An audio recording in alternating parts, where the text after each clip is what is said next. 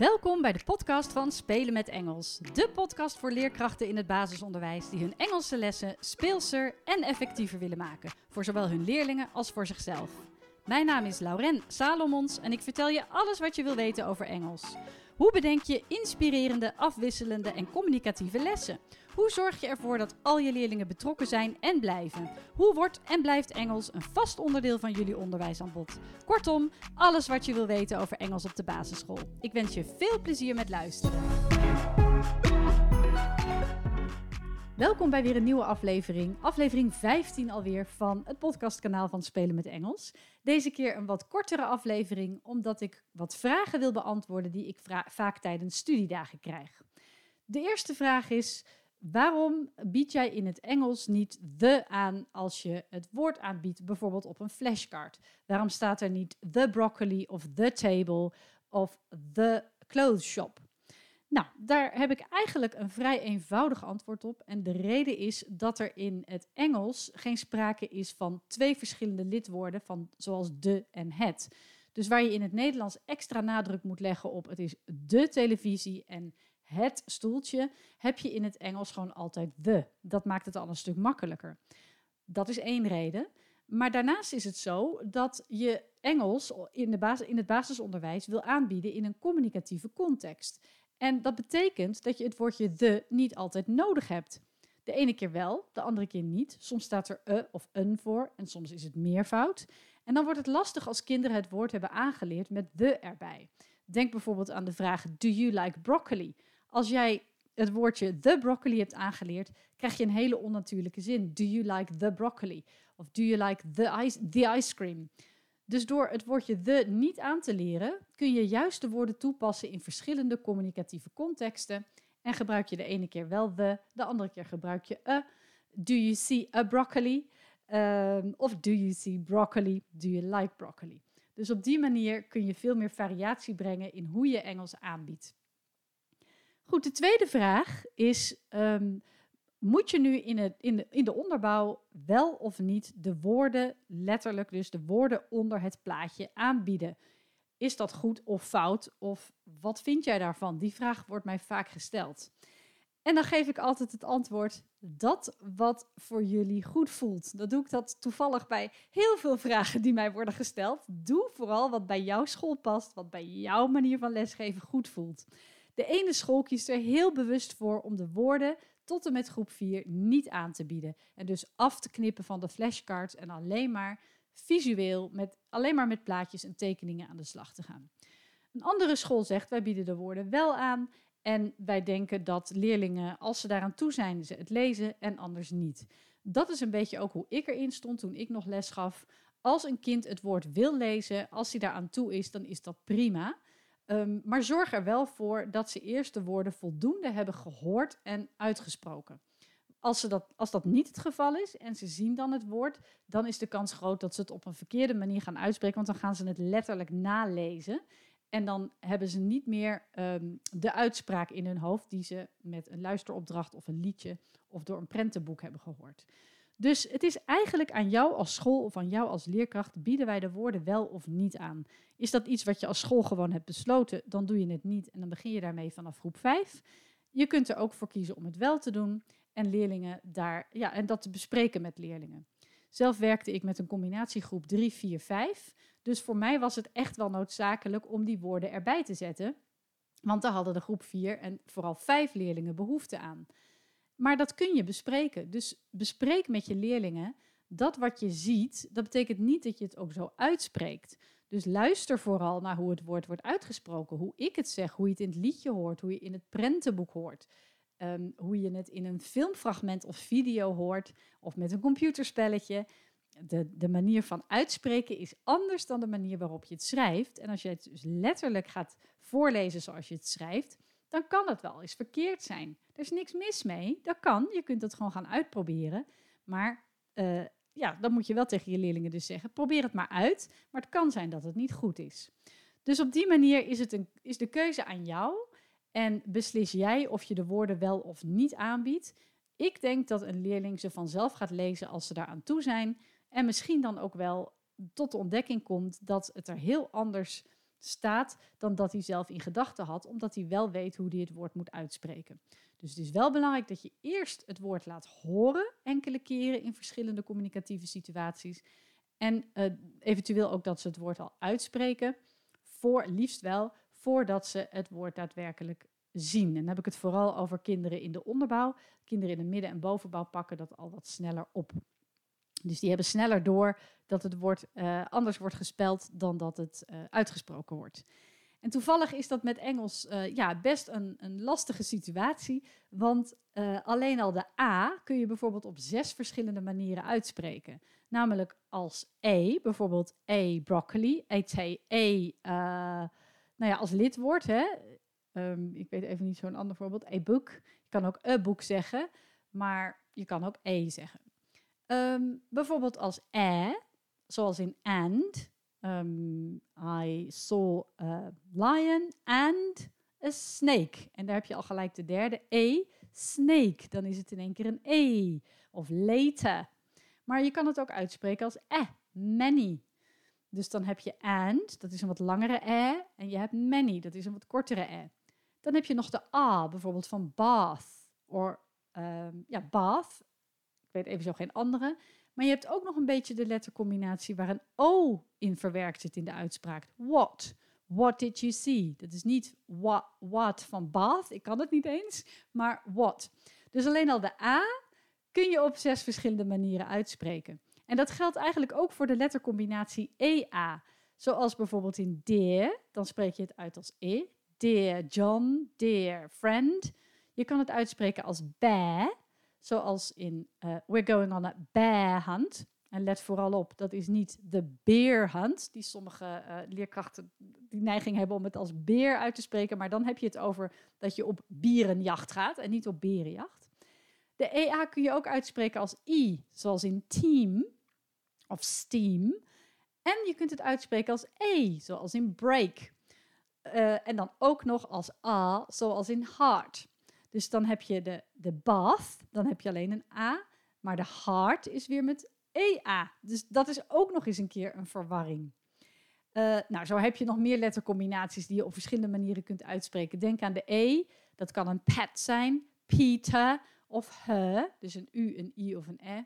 En de lettercombinatie IE, dat kan field zijn, maar ook friends. Dus dan heb je de I en de E. Nou, meer lettercombinaties vind je ook in het blog wat ik hierover schreef. En het is interessant, zeker als leerlingen wat ouder zijn, uh, in de middenbouw zo, om het daar gewoon eens met ze over te gaan hebben. Dus de reden dat het niet zo handig is dat je nu gaat lezen terwijl je nog niet weet hoe je het woord uitspreekt, is omdat er zoveel verschillende mogelijkheden zijn om een woord uit te spreken. En er zijn zoveel verschillende lettercombinaties mogelijk. Um, uh, kinderen in Engeland doen er ook langer over om hun eigen taal te lezen dan kinderen in Nederland. Het vergt echt wel wat tijd. Goed, dus dat over het wel of geen woorden aanbieden in de onderbouw. Als derde dan de vraag: hoeveel spreekvaardigheid kunnen wij van onze kleuters verwachten? Nou, ook een goede vraag. En het antwoord is: dat verschilt per kleuter. Um, helaas geen standaard uh, geen of wel, weet je. Dat verschilt per kleuter. Zoals ik al eerder in een podcast heb gezegd, gaan kleuters een stille periode door. Dat wil zeggen dat ze de taal wel in zich opnemen door naar jou te luisteren of door een liedje te luisteren. Maar dat wil nog niet zeggen dat ze de taal ook actief produceren. Maar ze nemen het echt wel receptief in zich op. En het verschilt per leerling of die al snel de taal gaat nazeggen en mee gaat zingen of niet. De meeste kinderen gaan de taal wel nazeggen of nazingen als het ritmisch wordt aangeboden, spelenderwijs. Um, ja, en vooral in, in liedjes. Voor je het weet zingen ze mee. Maar ook bijvoorbeeld bij prentenboeken waarin heel veel herhaling voorkomt. Ja, voor je het weet hebben ze door en zeggen ze bijvoorbeeld het laatste woord van een zin mee. Dus um, ja, dat verschilt. Uh, ik heb ook wel eens een kleuter gehad die gewoon een jaar lang niks heeft gezegd. Maar wel geluisterd heeft. Uh, soms gaf ik hem een flashcard en elke keer vroeg ik aan hem: Doe je mee met dit spelletje of niet? Uh, en dan liet ik aan hem de keus. Dus uh, dwing kleuters nooit om Engels te spreken, maar stimuleer ze wel. Dus vraag ernaar, stimuleer ze, maar dwing het niet af. Dat komt vanzelf op zijn of haar moment. En dan in één keer, voor je het weet, kletsen ze zomaar de oren van je kop in het Engels. De vierde vraag is, hoe zit het met spellingsfouten? En dan hebben we het vooral natuurlijk over uh, de bovenbouw, want in groep 1 tot en met 4 hoeven kinderen nog niet te schrijven. Spellingsfouten, die ga je krijgen. Want wat ik al zei, de taal is gewoon heel moeilijk om te spreken. Um, en laat staan of, om, om, om te schrijven vooral. Hè. Dus er zijn zoveel spellingsmogelijkheden van die woorden. Dus daar maken kinderen fouten in. In principe is het zo dat voor het basisonderwijs geldt dat je uh, de woorden moet kunnen opschrijven zoals je ze uitspreekt. Dat is het doel voor kinderen in het basisonderwijs. Als zij de woorden zo opschrijven in een toets of in een verhaaltje, zoals je ze in een gesprek zou uitspreken, dan doen ze het eigenlijk goed. Want dat betekent dat ze weten hoe ze, de, hoe ze het moeten uitspreken. En daar gaat het om bij Engels in het basisonderwijs. Maar ik snap dat als je dat niet verbetert of als je daar niet iets mee doet, dan zou je het kinderen verkeerd kunnen aanleren. Dus vandaar die woorden bij die flashcards. Dat is altijd handig. Hang ze op. Zorg dat het zichtbaar is. Dat leg ik ook in de eerdere podcast Maak Engels zichtbaar uit. Zodat ze altijd die woorden zien onder die flashcards of op een woordmat. Dat geldt ook voor uh, leesopdrachten en leesteksten. En als ze woorden gaan schrijven, ja, dan gaan ze dat in eerste instantie overschrijven. Dus verwacht niet gelijk dat kinderen een vrije schrijfopdracht kunnen maken. Dat, dat gaat gewoon niet. Dus ze gaan woorden overschrijven en uiteindelijk kunnen ze misschien de woorden verwerken in een, bijvoorbeeld in een verhaaltje. Um, daarbij is het belangrijk dat het weer geldt, zo, zoals je het uitspreekt, is het in principe goed.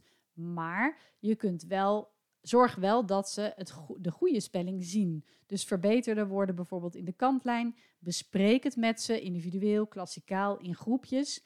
Bespreek de belangrijkste uh, spellingsfouten. Zo heb ik uh, dat echt wel een poosje gedaan met woorden die maar fout. Er zijn gewoon een aantal woorden die eigenlijk best wel fout blijven gaan. En dan moet je bijvoorbeeld denken aan witch. dan heb je de witch als in heks, maar je hebt ook de witch als in welke. Uh, which color do you like best? The green or the yellow? The yellow one.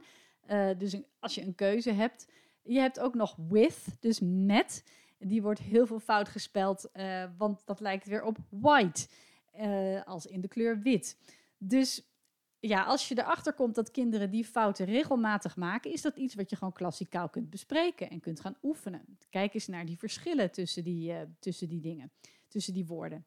Um, maar reken ze er niet op af. Weet je? Ze doen hun best en um, het gaat erom, nogmaals, uh, ziet het, zit staat het woord opgeschreven zoals je het kunt uitspreken en wordt, als je het uitspreekt, wordt het niet een ander woord, dan is het in principe oké. Maar nogmaals, ben jij een leerkracht die graag woordjes aanleert en die woordjes ook goed wil dat ze die goed spellen, dan verbeter je natuurlijk die spelling en dan, dan let je daarop. Maar het is niet verplicht. Het gaat er vooral om dat leerlingen niet een foute manier aanleren. Dus bespreek het en uh, zet een juiste spelling erbij in je toets of in de kantlijn of op een werkblad. Maar ja, het belangrijkste vind ik toch wel het bespreken, want dan blijft het het beste hangen.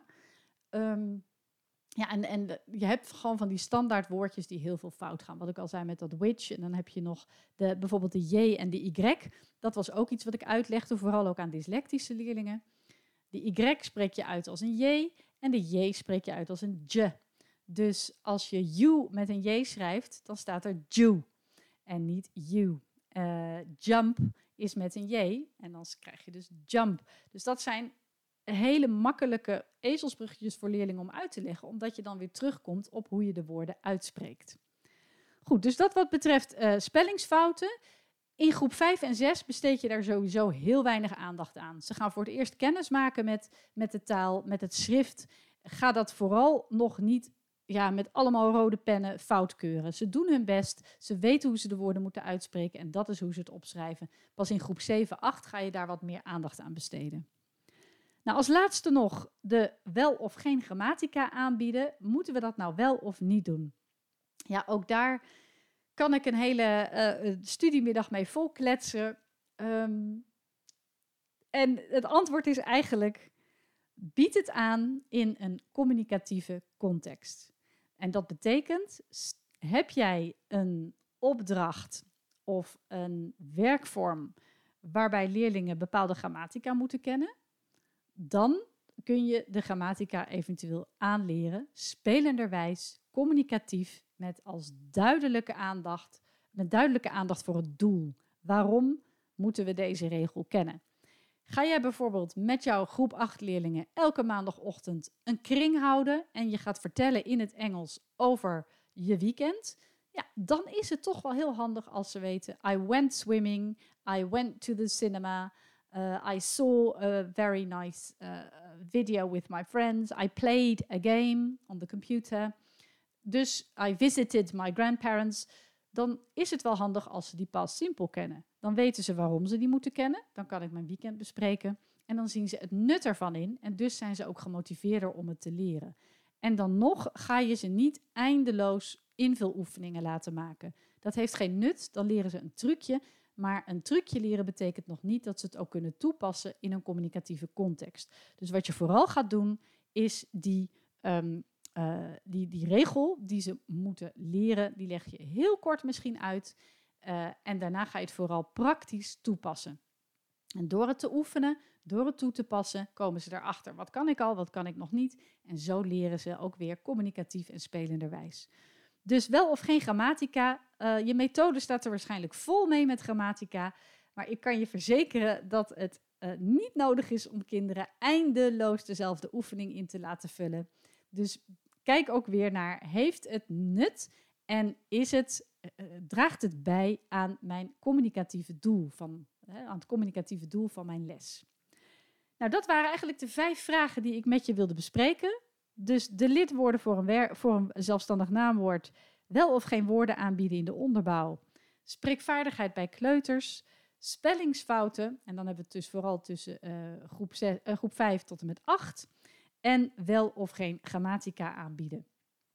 Bij alle vragen geldt natuurlijk, kijk naar wat bij jou past, wat voor jou goed voelt, wat het doel van jouw school is, wat de visie van jouw school is en hoe jullie hebben besloten om Engels te geven. En dan kijk je daarmee ook gelijk weer kritisch naar je methode. Als jullie doel is dat kinderen zich vrij voelen om Engels te spreken uh, over onderwerpen die dicht bij hun belevingswereld liggen, en dat ze zich vooral vrij voelen en veilig voelen om dat te doen, waarbij fouten maken mag, ja, dan is het niet de bedoeling dat je urenlang gaat besteden aan de spelling van woordjes en aan het aanleren van grammatica-regels. Want dan ga je je doel voorbij. Is jouw doel, we willen dat onze leerlingen bepaalde grammatica-regels kennen en 100 woordjes kennen uh, voordat ze naar de brugklas gaan? Ja, dan zou je het wel kunnen doen. Uh, maar dat is, dat is dus aan jou. Dus hou, je doel in je, houd, houd het doel altijd in je achterhoofd. Heb jij nou zelf een vraag over Engels bij jou in de klas, bij jou op school? Heb jij een leerling waarvan je denkt, hoe zit dat nou? Waarom lukt het hem wel of juist niet? Of hoe kan ik daarmee omgaan? Of wat, iets, een vraag over je methode? Of over het lesmateriaal van Spelen met Engels? Of over een van de blogs die je hebt gelezen? Wat dan ook.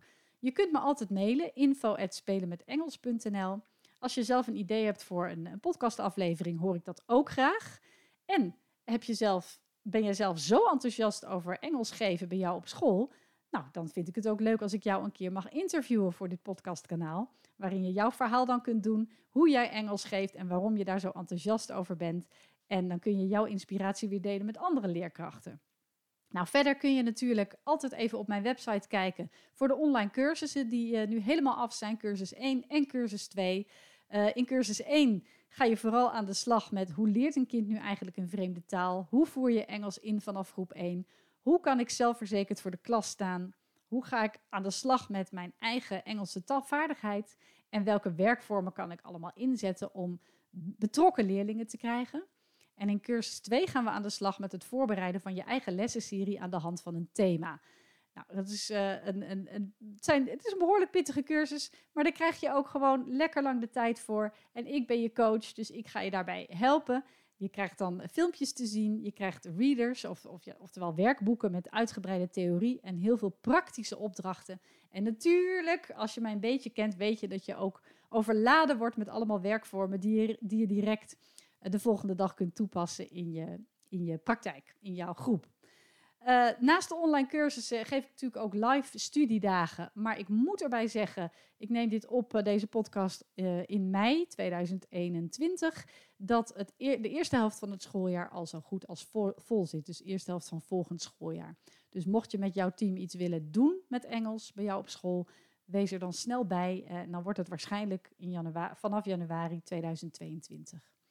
Ik wil je hartelijk bedanken voor je aandacht. Ik hoop dat je wat hebt aan de antwoorden die ik heb gegeven. Nogmaals, heb je zelf een vraag?